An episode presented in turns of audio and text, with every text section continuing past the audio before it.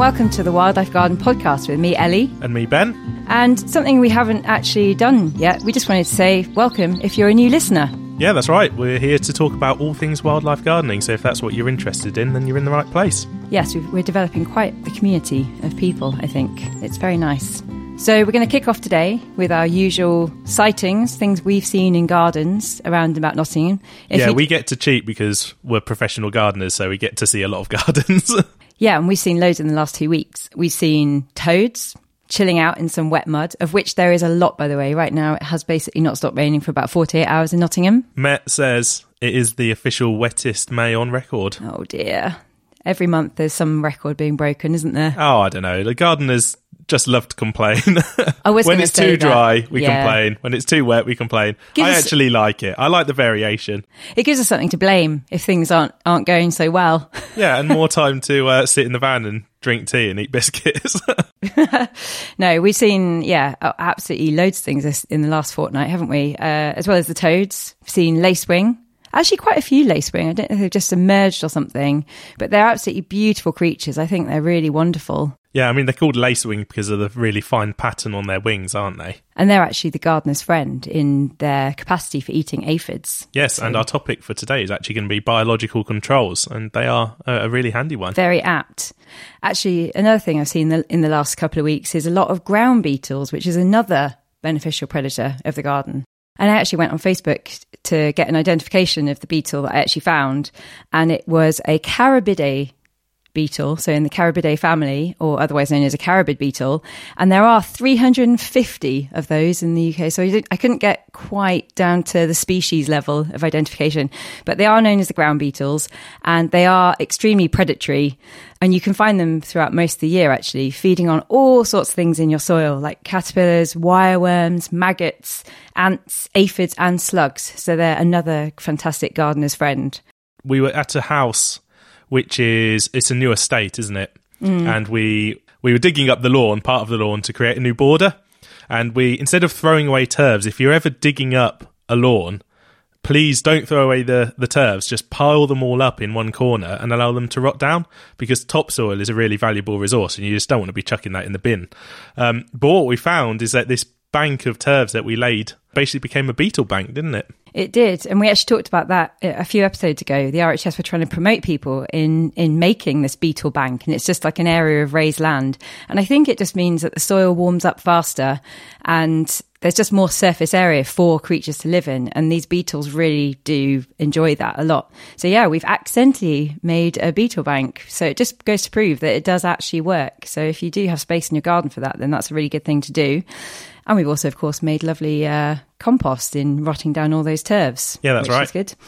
And finally, another predatory group is lots of ladybirds. We also had to get this identified on Twitter. So thank you very much to Helen Roy, who told us that we'd seen a cream streaked ladybird. And we've also seen lots of two spots and also seven spots, which are really voracious predators of aphids. So Go Ladybirds. Indeed. And we should also give a shout out to the Hidden Wings and Bloodlust podcast, which yeah. is all about ladybirds. Hi, Rachel. And now's a good time to say we were on the UK Wildlife Podcast 50th episode with yeah. Hidden Wings and Bloodlust and loads of other wildlife podcasts as well. Yeah, nine of us in total. I just put a post about this on our Facebook page, actually. It is, I'm not just trying to plug us, I'm very much plugging all of the other podcasters on that show. It was a lot of fun and it is really good listening, actually. It's very entertaining. We had a lot of fun.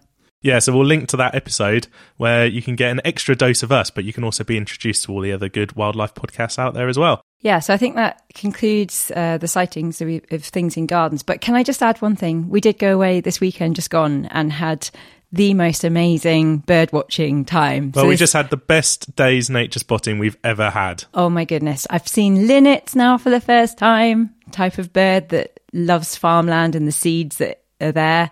Uh, what else did we see? Bullfinches eating uh, dandelion clocks. Yes, and this is something that has been shared lots on Facebook. So birds really do like the seeds of dandelions. So if you can leave dandelions in your lawn, they're really great both for the pollen and nectar and for their seeds. So yeah, that's uh, that's our sightings for this podcast. But we are now going to move on to our news section. I think Ben's going to go first today.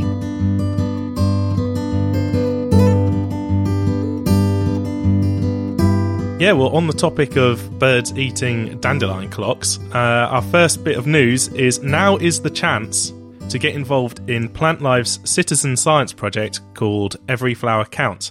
And they run this in conjunction with their No Mow May project. So, just like the Big Garden Birdwatch or similar projects like that, they ask you at the end of May to spend a little bit of time in your garden looking at how many wildflowers you have in your lawn. In their words, they say, We want to know which flowers are most abundant on lawns and work out how much nectar they are producing for our beleaguered pollinators. And in previous years, they've found, well, they've extrapolated from the research that they've done using re- records that have been sent into them from regular gardeners and found that you know the lawns in the UK just with the daisies and yeah dandelions and clovers different things like that there are hundreds of millions if not billions of individual flowers just in our lawns all over we the UK We read out some of those results, didn't we, from previous years? So I think it was 191,000 daisies were found. yeah and that that was just in their sample so you know if you mm-hmm. extrapolate that across how many gardens there are in the country. It's just absolutely amazing. So all you need to do to take part in this survey is well they actually recommend a tennis ball or a small football something like that. And that's because you want to get a random sample. And it's very difficult to get a random sample from your garden. So instead if you just sort of chuck a tennis ball or something behind you see where it lands then you mark out a meter square around the tennis ball and you've got a random sample to mark out the sample area, you just need a couple of canes or some string, something like that, and you just make this meter square, which is called a transect in the ecological world. And then Plantlife have a series of identification guides and recording sheets on their website that you can use to download. Um, and you can write in what you've seen. And if you're not sure what you've seen, again, the identification guides are there to help please go and do that. It's really um, interesting science that they're doing. And they found in one year to another the effects of drought, certainly in 2019, um, had a, a big impact on the types of wildflowers that are growing. So it would be really interesting to see what's growing this year when we've had the wettest May ever. It's actually really important science, and it's something that you can do at home uh, in just a couple of minutes. Yeah, it's certainly very verdant out there with all this wet. So I imagine that there'll be a good diversity of flowers as well. Yeah, that's right. The flowers don't really mind if it's uh, a bit miserable out. So you've got until the 31st of May to do this transect. All the links to everything we are talking about in today's episode will be in the show notes. My news is actually technically old, I'd say, just because of the timing of this podcast. So at the beginning of May, and this actually happens every single year, there is something called International Compost Awareness Week. Now, this was started in Canada in 1995, but is now celebrated all across the world. And essentially, the idea of it is just to spread the awareness and also the knowledge and education of the benefits of recycling our organic materials. And by organic materials, they just mean things that used to be alive. So that's all of our prunings and things from the garden, but also our veg peelings, very importantly.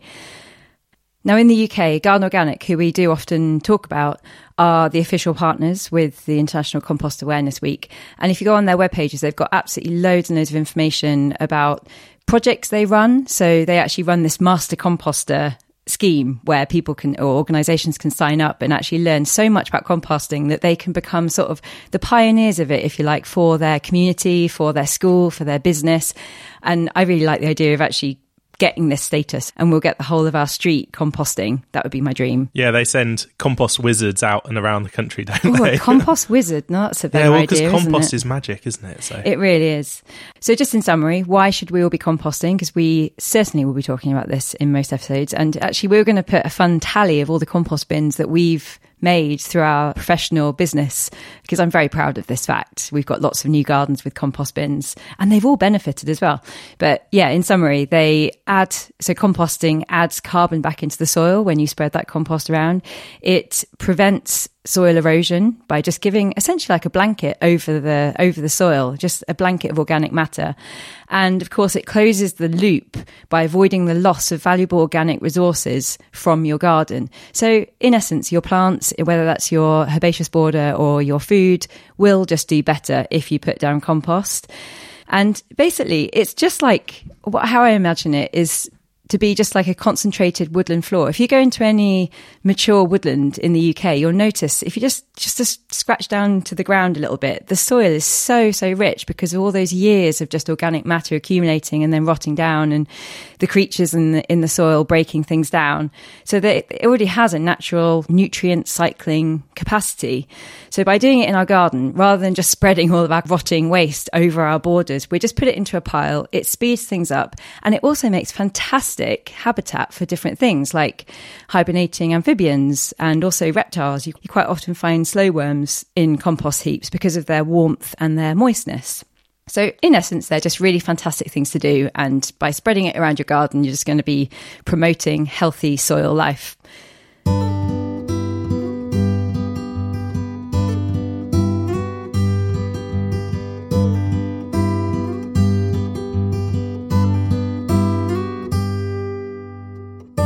Now, very much linked to home composting and things that you and I can do in our own gardens to close that nutrient cycling loop is the issue of using peat in the bag compost that you and I do buy from garden centres.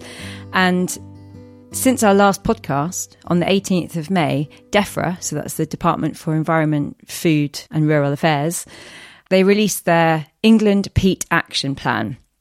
Now, the headline of this plan is that peat based garden compost is going to be banned for home use by 2024. Now, just as a recap, why should we be not using peat? Now, peat bogs are valuable habitats. They're home in their own right to a wealth of plants, birds, and insects. So it's a little bit insane for us to be destroying that just to make our gardens a bit prettier. And importantly, in the fight against climate change, they are fantastic stores of carbon and they store three times more carbon than a forest. So this is a really, really welcome ban.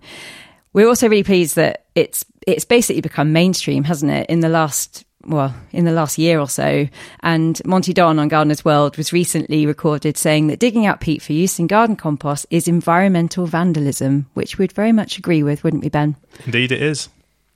So, what does this mean for the next three years? Now, DEFRA's obviously got a lot on its hands, and three years in terms of politics isn't very long. And in that time, there's going to be ongoing consultations. And two of the most critical things that I've picked out from what they're actually going to be consulting on is that they they are committing to supporting the ban with also public awareness and education. And they've also said that they're going to make sure that alternatives to peat do not have undue environmental footprints of their own, because obviously that's there's not really much point in replacing it with something that is equally as bad. Now, while we're really, really happy about this ban on the home use of peat, what this peat action plan doesn't do is ban it at the horticultural trade level. So it's very likely we'll still be going to garden centres and buying plants that are grown in peat. So, really and truly, while the 2024 ban for you and I buying peat is a really good thing, we do need to massively keep up pressure and also really hold DEFRA to account on this ban because we've seen deadline after deadline just slip by and we just can't actually afford to let that happen again.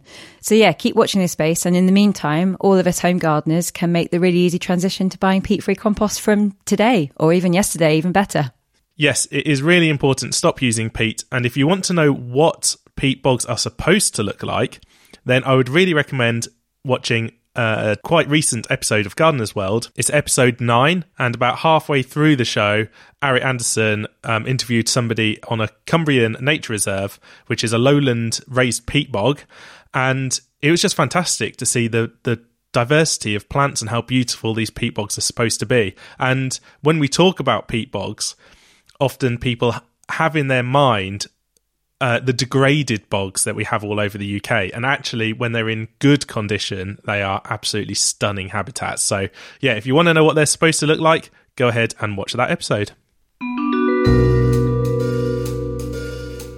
So, before we go on to our topic for today, there's a little botanical horticultural mystery that I think we need to investigate. Now, in a previous episode, we talked about the fact that Lesser Celandine closes up when it's foul weather out. So if it's grey and rainy, as it's been all of May, some of the flowers, the wildflowers in our gardens, they actually close their petals up. Daisies do this. Indeed, we saw it at the weekend. They, none of them bothered to open up. It was so grey outside. Yeah, that's right. Um, we took a photo, which we'll put on Facebook and Twitter, of closed up daisies, so you can see what we mean.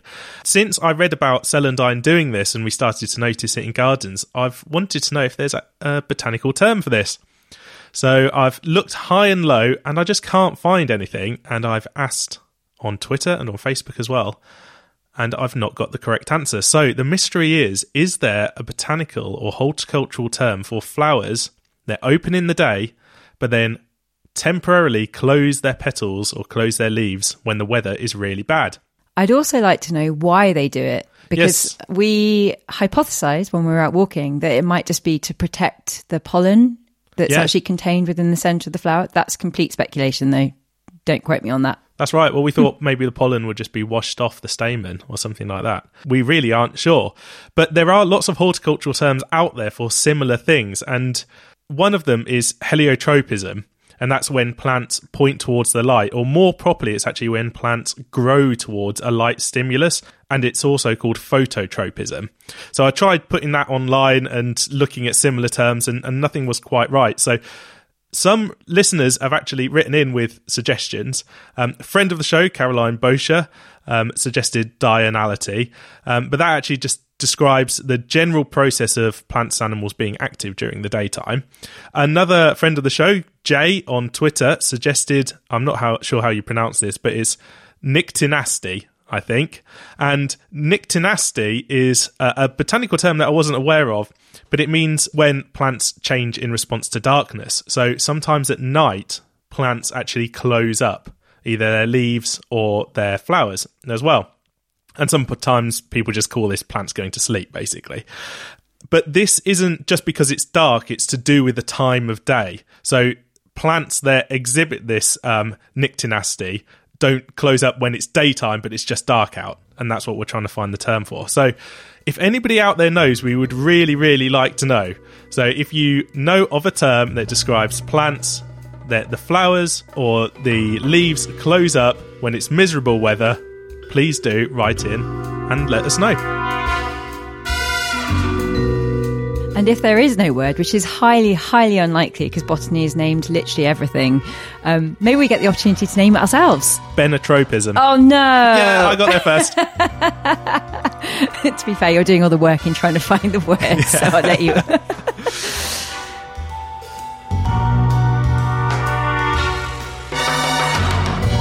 Right, and now coming out of that super mysterious music, then it's a good time for me just to put out a little reminder that we have a GoFundMe page called Get the Wildlife Podcast Some Gear. And basically, what we said in previous episodes, we're not trying to make money from this podcast, but we are trying to just cover our costs and all the things like that music and also the equipment we've bought to particularly go out and do interviews has obviously cost us a little bit of money. So we'd be extremely grateful if you would like to make a donation. And just on that note, we're actually a third of the way to our target and we will be thanking all the latest donors in the next episode. So if you do want your five seconds of fame on a moderately successful niche podcast about plants, then now is the time to donate. Thank you very much in advance.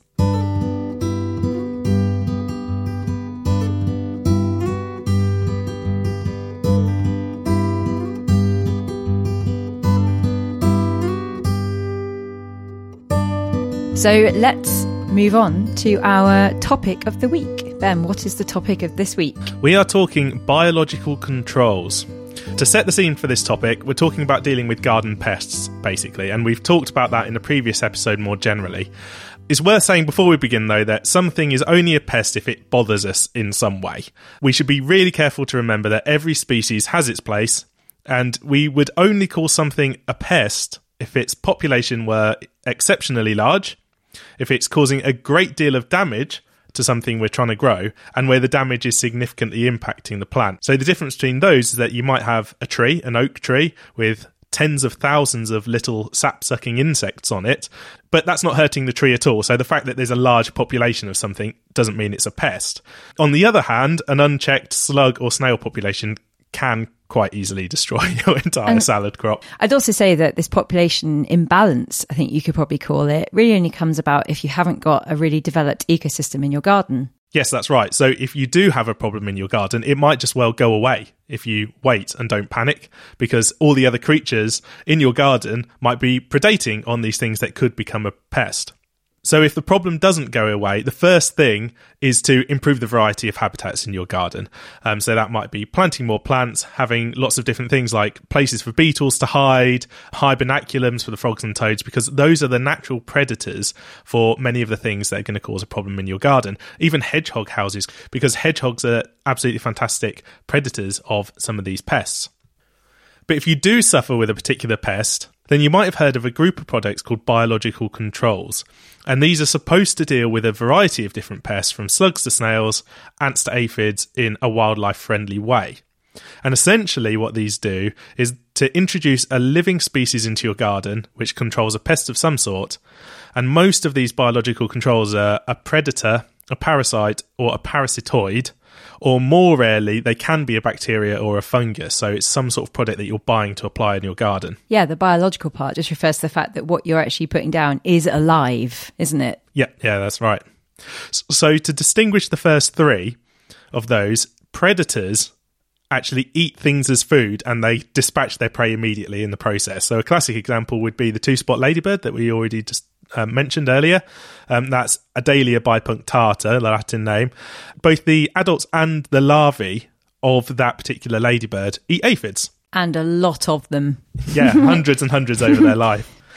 Parasites, on the other hand, live off their host. So you might think of things like ticks or fleas, and sometimes they can transmit diseases which kill the host, and they can also just sap the host of so much energy that they just sort of give up. But usually, parasites are not in the business of killing their host because they're relying on that host to be alive to provide them with food. Lastly, though, there are the parasitoids, and this distinction between parasites and parasitoids is something I hadn't really clocked until I was doing the research for this. Parasitoids don't immediately kill their host like a predator. Instead, they feed on a living host and kill them in the process. So they definitely want to kill their host. They're not like a parasite who is relying on the host being alive.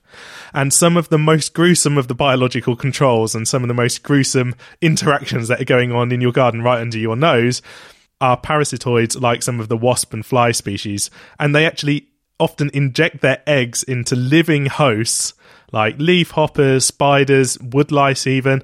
And the eggs then hatch inside their body into little pupa, which com- which consume the host from the inside out. Yeah, think alien. Ugh. Yeah, that's right. It's yeah. a bug eat bug world out there. Oh, nice phrase. Yeah.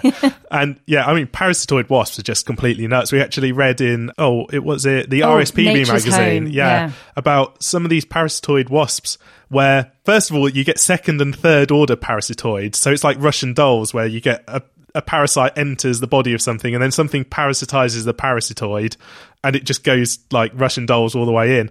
But also some parasitoid wasps, when they lay their eggs, some eggs turn into larvae that are going to become adults.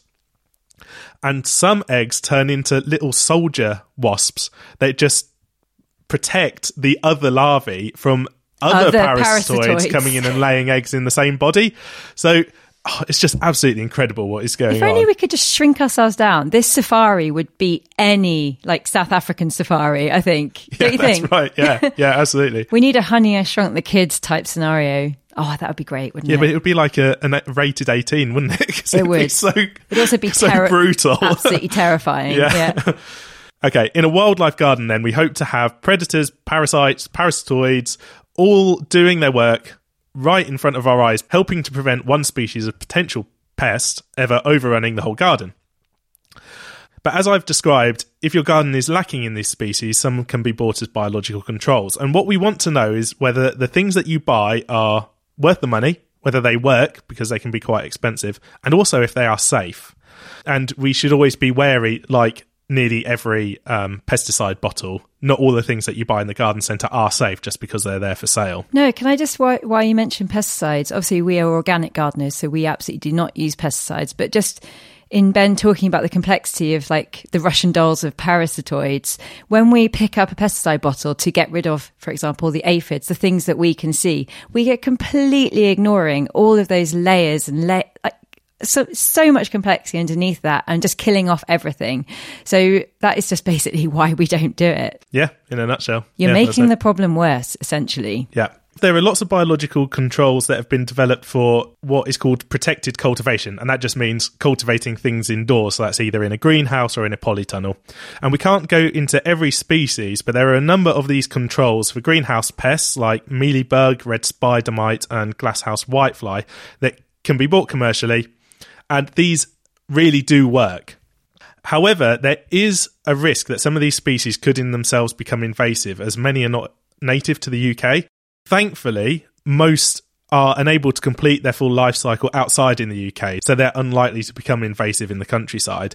An example of this would be the mealybug ladybird, which is often recommended for dealing with surprise, surprise mealybugs, but it's actually an Australian native ladybird, so you might be quite wary of introducing something like this into the wider environment. But basically, they can't survive more than 24 days below 5 degrees, and when frosts come, they will get killed off as well which I think is quite cruel. Well, I mean, the idea of having them in a protected cultivation is that they can't escape. Mm, okay. So they tend to stick around in that area. So, while there is always a chance of one of these species escaping, we would always recommend first trying to control pests with cultural or physical methods, especially in greenhouses. So, that's things like keeping them clean. We talked with Gareth in a previous episode who grows salad in a greenhouse, and he makes sure he there's no um, little nooks and crannies that slugs and snails can hide in because they'll just creep out at night and eat your crops. Also, watering correctly to make sure things like fungus gnats don't breed in the soil. You could also very carefully use a soap-based spray on your plants if necessary to deal with uh, to deal with aphids and mealybugs, things like that. But pesticides, whether they are labelled organic or not, are always a bad idea. So just because uh, a bottle of pesticide being sold in the supermarket says organic on the label, it does not mean it's safe and we will cover this in a future episode because people just see the word organic and they think that means safe, and it is absolutely not true. So we will link to an RHS article which will give you details on exactly what control you need for each greenhouse pest. But outside growing is a completely different kettle of fish. Firstly, we wouldn't trust anybody trying to sell you ladybirds or lacewings or the like for outside use. Basically, because you open the packet and they bugger off. yeah, they haven't invented tiny little leashes for them yet. no. so people sell you these products and they're just as likely to disappear next door as they are to solve any problem in your own garden. So really just don't bother with them, even the safe native species. And we say safe native species, but it's quite an unregulated industry and you don't know where these are actually coming from. Quite often a lot of the breeding programs might be abroad and they might be importing some of these insects. Well, that's absolutely blown my mind. I did not know that before. That yeah, seems completely mad. And yeah. we're just trying to tighten, yeah, plant passporting and things like that. But and yet you can buy ladybirds just in a box. Yeah, I don't know what the situation is now in the last couple of months since Brexit. So mm. I'm going to qualify that. But certainly before, you know, January, you could be importing uh, ladybirds and other things from other EU countries in particular. It's like whack a mole, isn't it? Yeah. Trying to sort these things out. Yeah, ah. because the thing is, even if it's the same native species, when you're reporting them from outside, there's every chance that they could come in with some sort of fungal or bacterial mm. pathogen. So we really don't want to be using those sorts of products. And also, don't be tempted to use indoor controls outside just because they attack similar species. So something like the parasitic wasp, Encarsia formosa, um, is also it is often recommended for dealing with glasshouse whitefly. But then you hear people recommending it also for cabbage whitefly outside. And again, we really would not recommend that. First of all, it will be useless because you're never going to get the concentration needed to deal with the problems. They'll just clear off into the environment. But it's always better, I think, to apply what we call the precautionary principle, which is you don't want to be releasing non native species outside in the UK if you can avoid it. More commonly, though, you'll hear about nematodes. Ah, the wonderful nematode. Yes. And these are used to control things like slugs, vine weevil, ants, uh, leather jackets in lawns, which are the larvae of the crane fly, which most of you probably know as daddy longlegs as well. And there are several companies that sell different mixes of these nematodes, generally from three different genera. So these are the Heterorhabditis, the Steinernema, and the Phasma. Oh, I was doing so well there. The Phasmarhabditis genera. But in general, nematodes are a, quite a broad group of small worm like creatures, sometimes called roundworms or eelworms too. And most of these species are no longer than about one millimeters long when they're an adult, and some are too small for the naked eye. But as a fun fact, there's actually a record of a species called Placentonema gigantissima, which is supposed to grow to over nine meters long in the reproductive tract and placenta of sperm whales. Don't think you're going to find many of those in your garden. No. but god, yeah. We actually recommended nematodes to one of our customers once, who then googled nematodes and found some of the nematodes that are parasitic on humans. So if you Google got a bit nematodes, worried, didn't she? I think- she panicked and said, "What are you doing?" I can't. Um, yeah, Google nematodes. They're absolutely fantastically interesting in their own right. But yeah, don't be scared for that by the handful of human parasites. The one we use in gardens are a different species. So the way nematodes work is that they enter the bodies of species like slugs or vine weevils through. I'm just going to put various orifices here, and once inside, they release bacteria which kill the host usually within about 24 to 48 hours. They then feed on the insides of the host and breed rapidly before they spread out into the surrounding soil. And when they come as garden products, they're usually in a powder form. They can come refrigerated if they're live, or they can be desiccated. And you just mix them with water and you water them onto your plants and into your pots and borders. So, again, we want to know if these work and whether they're safe. Now, the picture is actually quite complicated. I ignored the marketing information of some of the companies trying to sell you these things and went back to the um, the research, or at least the research that I could find. And the certainly the nematodes for slugs are probably effective in most situations. Now, some lab studies have found near 100% effectiveness at preventing slugs from eating lettuces because a they reduce the slug numbers but also slugs that are infected with nematodes just tend to crawl away to die and don't actually eat things in the process on the other hand lots of other studies have shown no protective effect at all for vine weevil, another um, pest that people often recommend nematodes for, the picture is the same, with some formulations only reducing vine weevil numbers by about 25%, and in other studies showing a 90% reduction. And one thing that came out of these studies is that local conditions change how effective they are.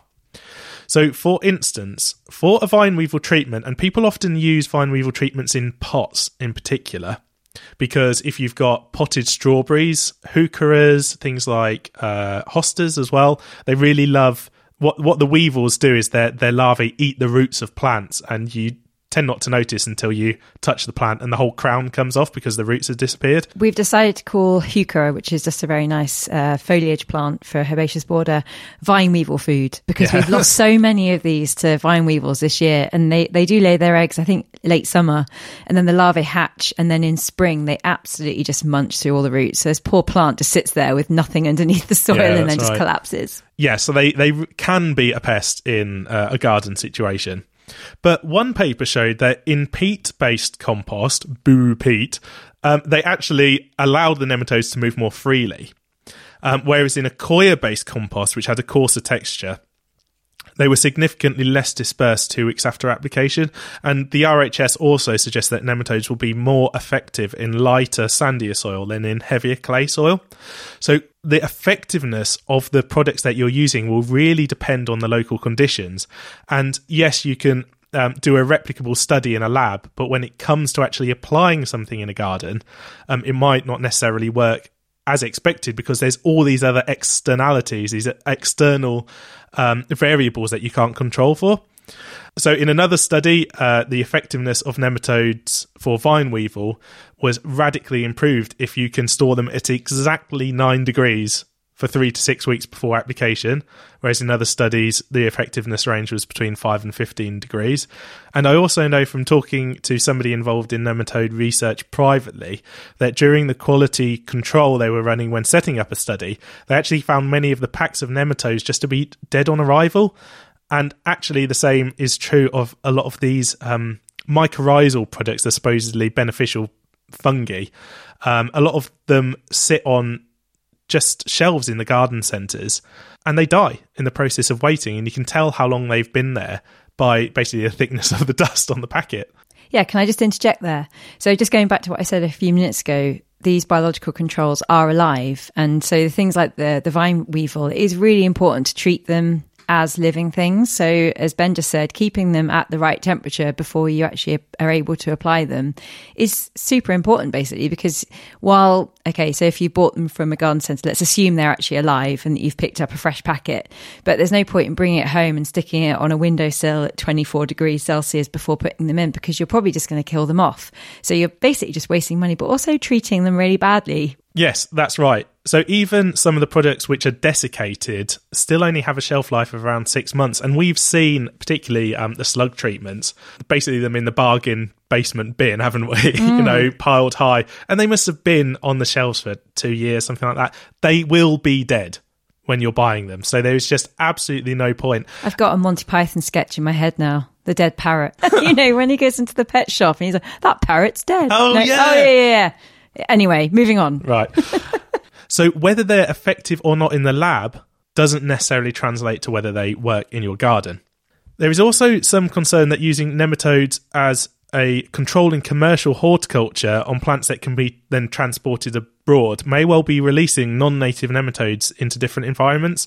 And I read one paper that gave evidence that a nematode called Phasmarhabditis hermaphrodita has been found as an invasive species in both America and in New Zealand, and these might not be a problem at all. We might just not have found those nematodes yet, so they might be native to those areas. We've just never noticed them yet. Or they could be invasive, and basically, we just don't know if these are going to be a problem or not. So we certainly say to any listeners, we've got actually surprisingly a high amount of listeners in Canada and the US. Don't be buying these products online and getting them shipped over there because you only want to be using biological controls that are licensed for use in your own country. So, given all that, do we recommend using biological controls? Well, considering they are quite expensive and certainly variable in their effectiveness, they aren't something that we regularly use anymore, and we were using them more often before. When it comes to things like aphids, slugs and snails, or caterpillar pests, the best answer is always just to make your garden better for wildlife, isn't it, really? Mm, definitely. If you see a lot of those things as food for other things, then it completely switches your perception of them as a problem. We've had sparrows picking off aphids from the rose just outside our kitchen window yeah, you know, thrushes will come and eat your snails. All you need to do is leave out a rock, which they call a thrush anvil, because they then break them open and eat them. And as we described with our last episode on nettles, there's one parasitic wasp, I think it's called Diglyphus isaea. I'll have to go back and check the Latin for that. But you can buy it for £35 a pop online as a biological control. But it's also one of the um, probable um, pollinators, visitors to nettles. So, you know, just have a small nettle patch if you, if you want. And that will deal with things like chrysanthemum leaf miner and some of the leaf miners on your tomatoes. So, a lot of these predators, particularly the ladybirds and the lacewings, will just be present in your garden if you garden organically and for wildlife, and you don't have to spend a penny to do that. The same applies to hoverflies, actually, as well, of which half of the UK species feed on aphids. Mm. You know, and the rove beetles, some of the ground beetles that Ellie described. You know, we could go on with a list, but all of these will be in a in a well managed garden. I think my favourite thing to have learned this year was from Jules Howard's pond book where I talked about pied wagtails picking off mosquitoes as they emerge from the top of a pond. That has just blown my mind. I've told everyone about that since. That is nice. There's, yeah. there's so many things that, as gardeners, like we all know about the hoverflies and the ladybirds and why they're good. But yeah, I think it's just so much more complex than we could ever really uh, ever really appreciate without being full on ecologists. So, after you've improved your garden for wildlife, which will also have the benefit of controlling some of these things, then try cultural or physical methods of control. So, that seems like cleaning your greenhouses in winter, netting things, things like the carrot root fly. If you um, have a it's just well, a barrier, about, a barrier. It's yeah. about thirty centimeter, mm. forty five centimeter high barrier of enviro mesh, which is a, just a really fine mesh. The carrot root fly can't actually fly over it, so some of these physical controls are the next best thing you can do. When it comes to slugs and snails, we actually hand pick them. We've got a small garden, oh. so we can hand pick them on the you know three days that have been warm enough for slugs and snails to emerge this year i've really enjoyed going out there with my, my marigolds and my head torch and my big bucket and i basically just put them all in. And then when the bucket's full we don't we don't leave them in there. That would just be very mean. We just take them out into the countryside and release them yeah and it, in, it works really well. yeah. Oh actually one of my favorite things that you did ben this year is uh well it was actually vine weevil larvae. I don't know if they've just particularly enjoyed the weather this year but we hand we were potting on a plant. I think it probably it was a heuchera, and found loads and loads of vine weevil. I basically put them onto like a sheet and collected them up fully expecting just to throw them away to for the birds in that particular place. And Ben decided to wrap them up and put in his put them in his pocket and bring them home for our birds. So yeah, that was, was like an eight year old scout with Thank God you pockets didn't. full of wildlife. Thank God you didn't forget about them and then put those through the washing Oh. machine. yeah, but again, you know, if you if you find these pests, you know, leave them out for the birds because oh, the especially at this time of year, them. they love them. Yeah. Absolutely love them. Yeah. Yeah, and uh, yeah, and with aphids, we always recommend just jetting them off with a with a blast of water from a hose as well. That does the job as well. So these physical and cultural methods are the second best thing that you can do. Only after that would we recommend using nematodes, and you will find them more effective for potted plants because the concentration will remain high.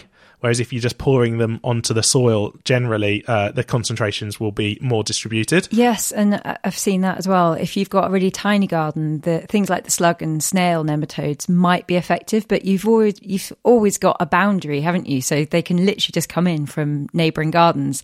So I wouldn't necessarily uh, recommend going out and buying hundreds of pounds worth of Nemaslug um, if you've got a big garden in particular. the other thing to remember is these might not work and busting the myth of some of the um, marketing around some of these garden products is going to be a, a big part of our pro- podcast in the future because you know things like the, the the fungal additives to soil as well they're really the evidence that these things work is very very contested It's, it, it's just in its infancy. That's Yeah, where that's that's, where right. we're at. But then the nature of obviously a business trying to make money for something is to market it as a the solution that everyone should buy. And I think we just need to, well, hopefully with this podcast and us reading the actual science, we're trying to just give the balanced view on these things. yeah that's right so Save you some money. because they are expensive and because they might not work, certainly professionally, we only recommend them to people who have got the spare cash, who are prepared to Willing to try, try, something, yeah. ju- just in case it does it does help.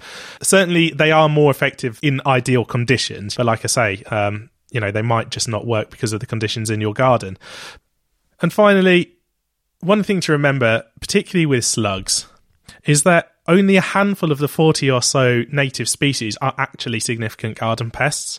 Most aren't causing any trouble whatsoever, and some of them are really important, especially in your compost bin, for recycling and breaking down the stuff that you're chucking in there. You know, some exclusively dead plant material, others just eat fungus, others just eat mosses. Some slugs actually prey on other slug species. Um, so they can actually be beneficial predators in their own right. So only use these products as a last resort because slugs are not your enemy. They should be your friends. And I will link to a really, really good document by, I think it was the Bedfordshire Wildlife Trust, which gives a description of all the native slugs in the country. So learn more about them instead of killing them, would be my final piece of advice. I think we've got three catchphrases now, Ben. I think we've got don't panic. That's taken from somewhere else. There's plant, Plant- more plants. plant more plants. Or life begets life. That's that was yours, wasn't it? Yeah. And also now it's a bug eat bug world out there. Yeah, very good. Yeah, nice.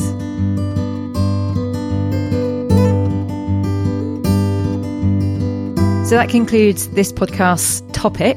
Thank you very much, Ben. And basically, I just wanted to say it would be really, really nice to hear from you all. We've we've started amassing some questions. Basically, people have uh, have been getting in touch via Facebook and Twitter, and we've said that when we get to 20 questions we're actually going to do a q&a session on this podcast. So please do get in touch. If we get a lot then we might just do a q&a session each podcast. And i just also want to say that we've had a lovely handwritten note from a friend of the show sharon maxwell. So thank you very much sharon maxwell really really nice to receive a handwritten letter isn't it Yeah, yeah. Yeah. it's really lovely. you set the benchmark high, Sharon. Um, but if you do want to get in touch, then there is also the email option, and that is thewildlifegarden at hotmail.com. So that's Facebook, Twitter, or email. Please ask us questions and let us know how you're getting on. And I'd also like to just do a bit of a shout out for Wendy Lord, who got in touch with us via Twitter to show off her rather beautiful specimen of Silene nutans, which is a Nottingham catchfly, which we covered in a previous episode. Really, absolutely beautiful plant you've got there, Wendy. So thank you very much for showing that. And it's really nice to know that people are out there growing the things that we're suggesting as well. Yeah, and she had a much nicer photo than we could find online of the plant, and it makes it seem like a It's a much more beautiful garden plant than we I could find I uh, didn't an do it example justice for. in my description. So yeah, sorry, Nottingham catchfly. Oh, she's just grown it very well. Oh, yeah, beautiful. Absolutely wonderful.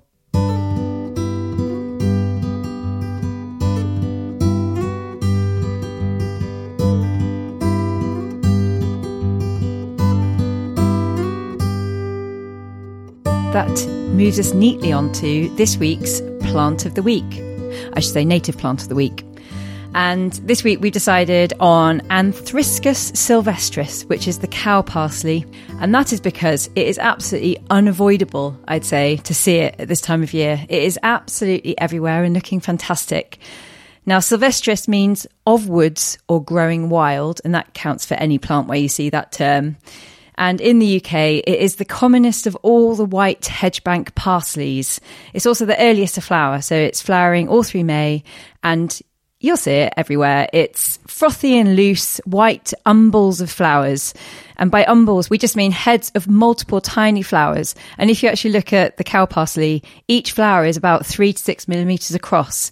And they're each of them held on separate flower stalks and they're all next to each other. And they make a sort of umbrella, which can be up to 20 centimeters across. So they, you know, on aggregate look really fantastic. Yeah, they're called a compound flower, aren't they? Where you get all these flowers together. Indeed. And this is very, very typical of the Apiaceae family. So this is the plant family Apiaceae, which is absolutely massive and contains over 3,000 species. Now, I say if you come across, but I'm going to say when you come across an, a huge area of cow parsley, you can actually smell the scent of it. And I did this yesterday when I went for my vaccination. Oh, been vaccinated, by the way.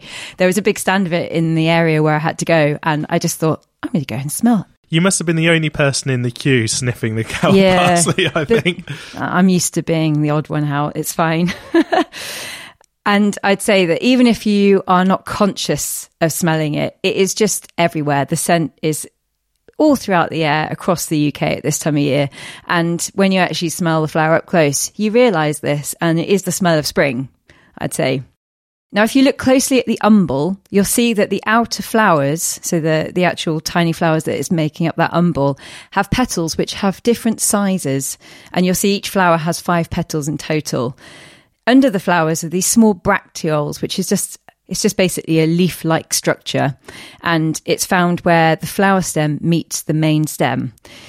The leaves of cow parsley are finely divided in toothed segments, and I'd say they look quite fern-like. Yeah, like a lot of the well, they all look pretty much the same, don't they? Of quite similar. The uh yeah, The really divided family. leaves, yeah. Yeah, that's right. And the leaves come from a hairless stem. And they're quite magnificent plants, really. They, they reach anywhere between 60 and 120 centimetres tall.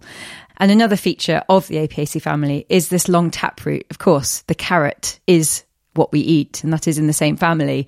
And that long taproot just enables the plant to have the stability that it needs to stand upright. And it also allows for perennation, which means it can survive from one year into the next, uh, just like an energy store, basically.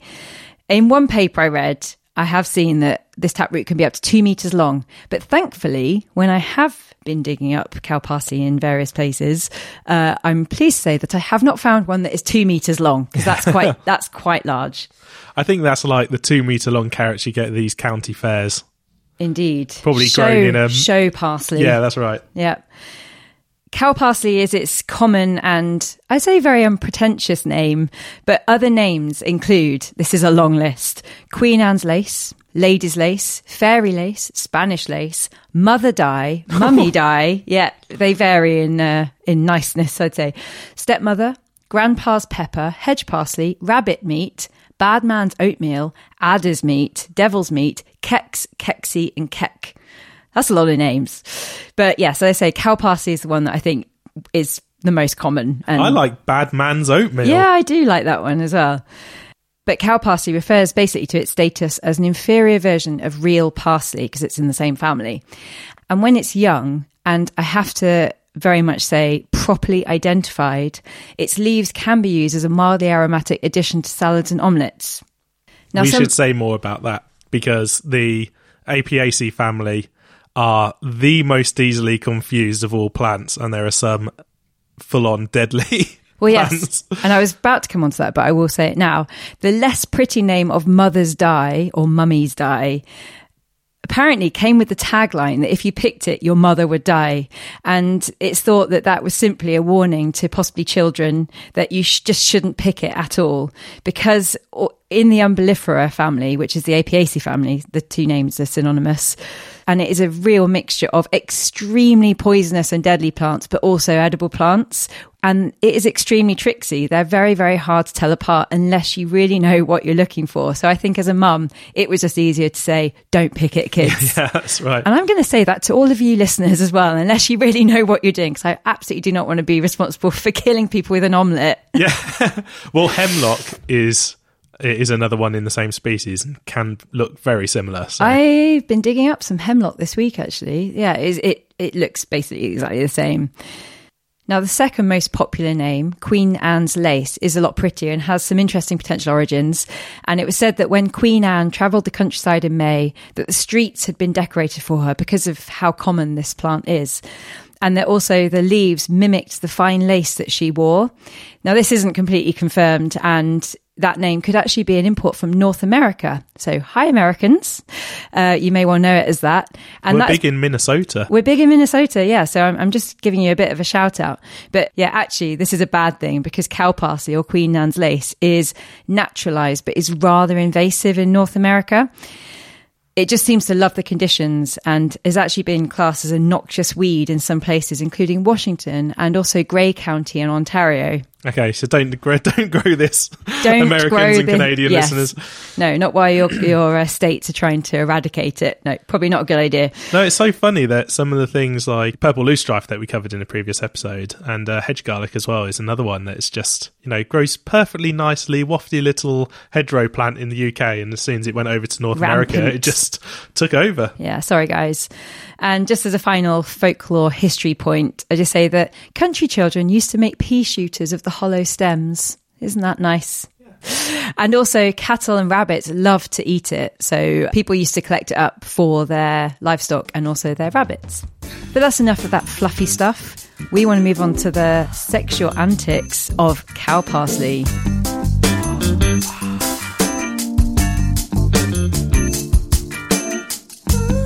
Now, cow parsley is botanical klaxon warning Andro monoecious. Oh, that's a nice one. And as we've seen before, monoecious means one house, and that means you get male and female flowers on the same plant. And in some cases, those flowers can be hermaphrodite, where both the male and female parts are in the same flower. Andro monoecious in the cow parsley refers to the fact that you have some all male flowers and you have some hermaphrodite flowers, all on the same plant. Now, in the case of the hermaphrodite flowers, where you've got both male and female parts, they are what is known as protandrous, and we've seen that word before. And that just means that the male stamens, which contain all the pollen, emerge or mature first, like we saw actually on the Nottingham catchfly, Silene nutans. However, flowers with both mature stamens or mature pistils, so which is the female part of the flower, can be found in the same umbel or collection of flowers at the same time. Generally speaking, the outer flowers in an, in an umbel are hermaphrodite and mature earlier than the central, usually male only flowers. Oh, that's interesting because the flowers at the outside are a slightly different size to the ones on the inside as well. Yeah, so maybe they just need to be bigger to actually fit all those different sexual Sexy parts bits in. in. Cow parsley is insect pollinated, and as I will go into in a bit, there are a lot of insects that visit this flower. It's a really, really lovely resource for, for various species. In comprising of a lot of small, very simple flowers with flat heads, it does mean that the cow parsley doesn't actually rely on specialist mouth parts. For example, as we've seen before, the long tongues of some of our bumblebees for pollination. So it, it really does attract in so many generalist species, as well as some bumblebees as well, but it, it's not exclusive basically. It's a bit of a buffet for a lot of different things. Yeah so some things like the uh the hoverflies they, oh, they just sort of dab dab, dab yeah. the surface. So they can't find their way into these deeper tubed flowers but when you've got all of them in one flat plane all of those and flies lots of different fly species as well yeah. um, can all collect the nectar now, when it's successfully pollinated, the fruits, which is the seed, mature over around June and July. And then the flowering stalks that those flowers are on senesce and that is just a fancy way to say die slowly. When they're brown, some will topple over, spilling the ripe seed, but you can also see stands of cow parsley that, that actually persist all the way into winter and they can look really nice with frost on them if you get that. There can be anywhere from 800 seeds per plant. So that gives you an indication as to how uh, this this stuff spreads and and why we have so much of it in the countryside. It's been found in lab testing that there's about a viability of about 79%. So, of those, for example, 800 seeds, 79% of them will be viable if the plant has been pollinated.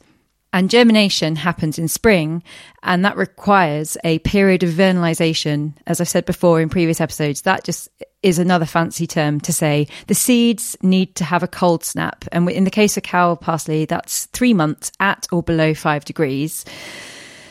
Once germinated, the vegetative growth, so that's the green bits. The green bits, thanks, Ben, is actually very, very slow compared to the growth of that taproot that may or may not reach two meters. And that's because the taproot in this particular plant is what's needed as an energy store. Because cow parsley, on the whole, is known as a biennial. So what happens, you get germination in spring, that taproot really does develop over that following year. It enables the plant then to overwinter because it's got that store of energy, which is just ready for it to then start growing the following spring, which is when it should then start to flower. However, I will say, just to add a bit of confusion, because we do like that, that there is actually quite a lot of variation and it depends very much on a little bit of genetics, but also on soil conditions. And there have been examples where some cow pastures have been shown to be annual, so growing up in the same year and flowering in the same year, sorry.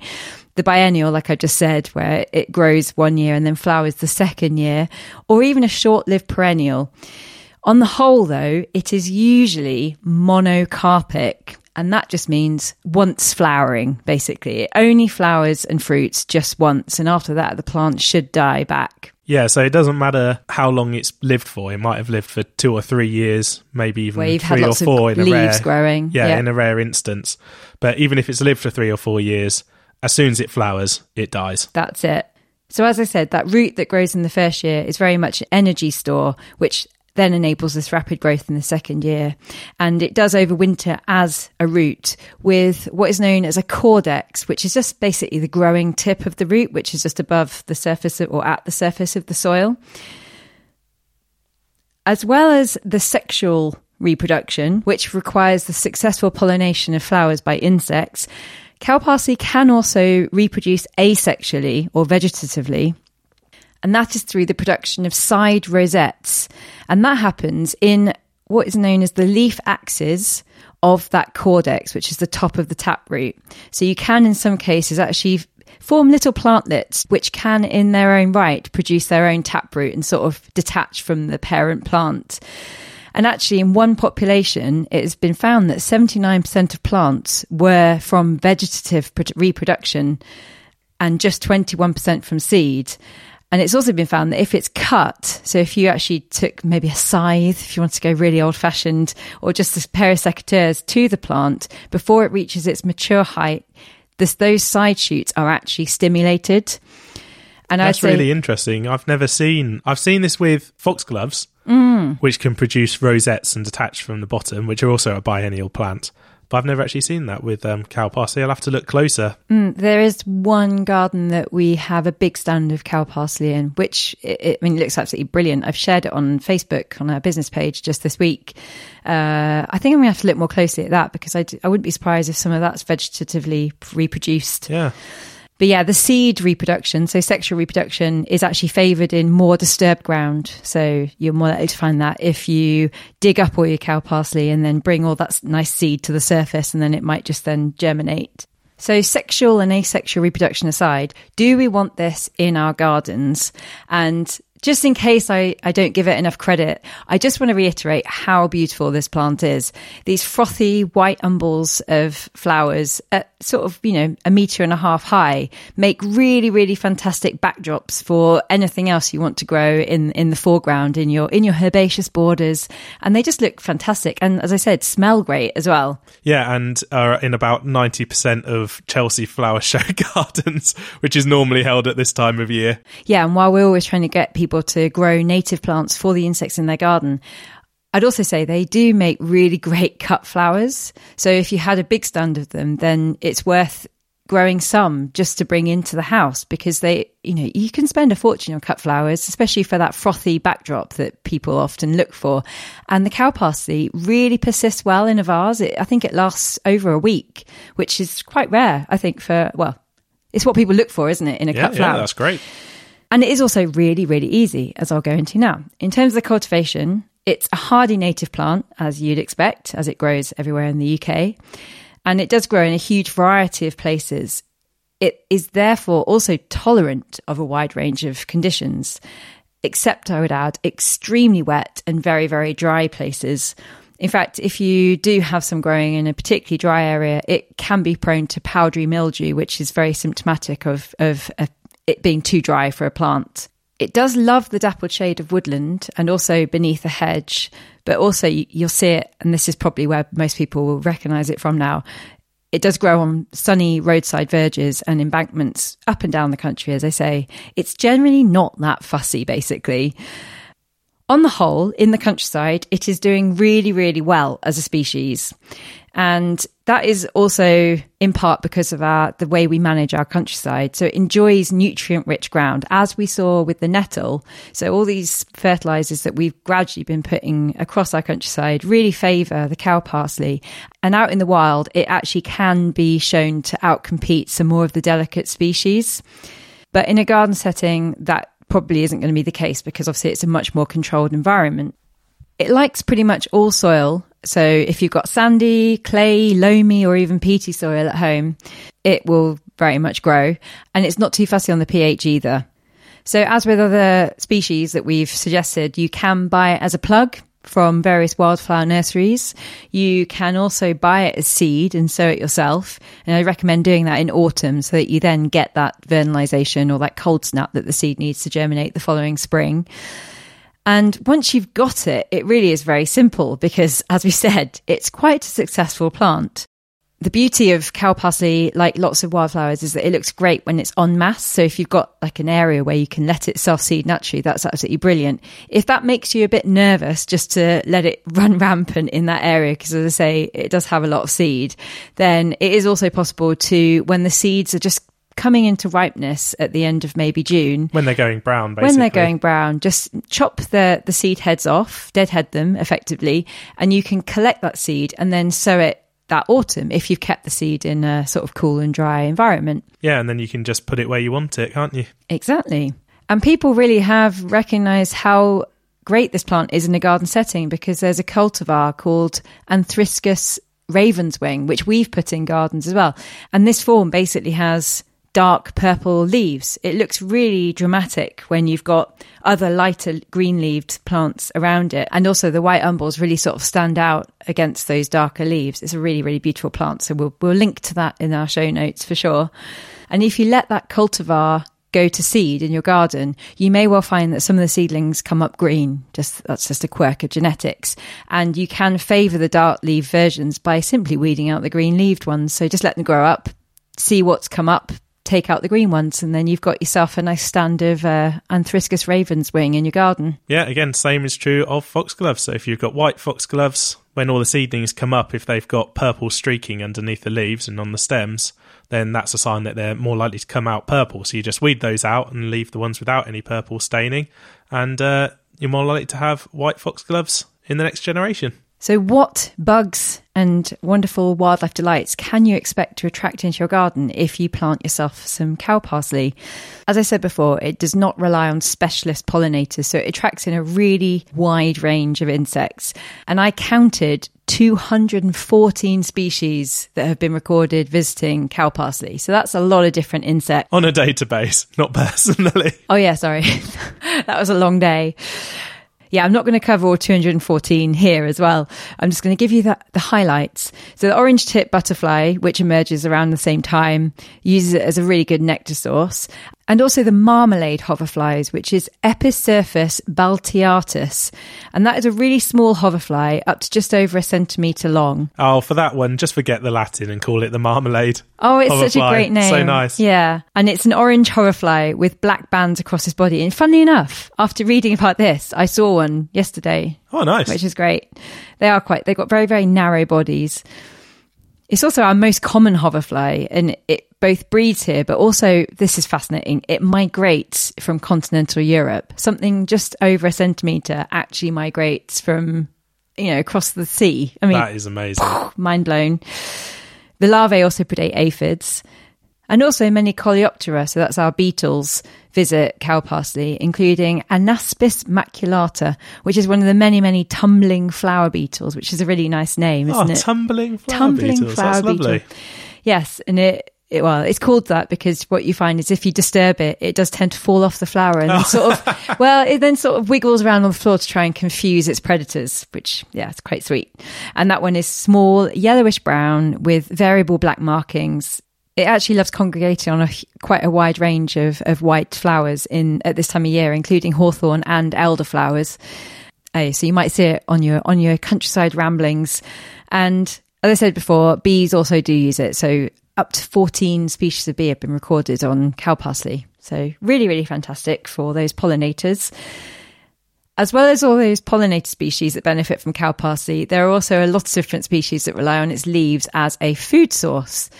And given one of its many common names is rabbit meat, it's absolutely no surprise that rabbits eat the leaves and they really, really do love it.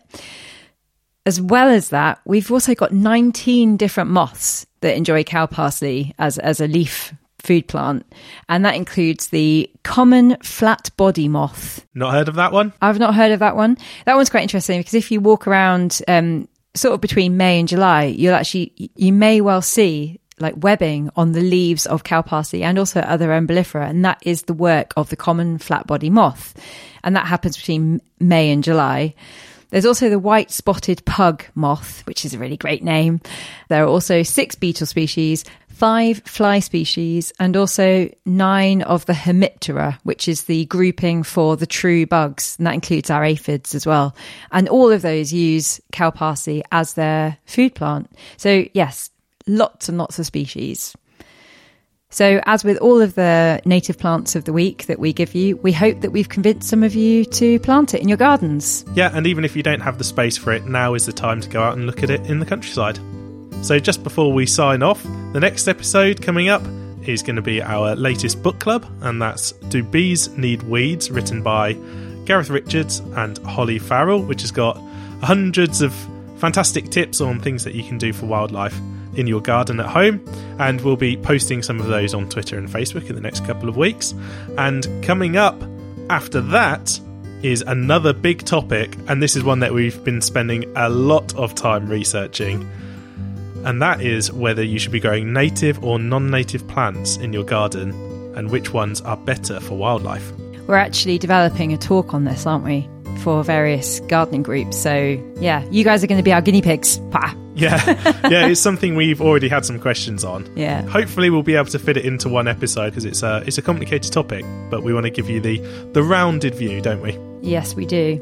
So, with that said, if you want to get in touch, you can go to twitter.com forward slash the wild GDN or to facebook.com forward slash the wildlife garden podcast.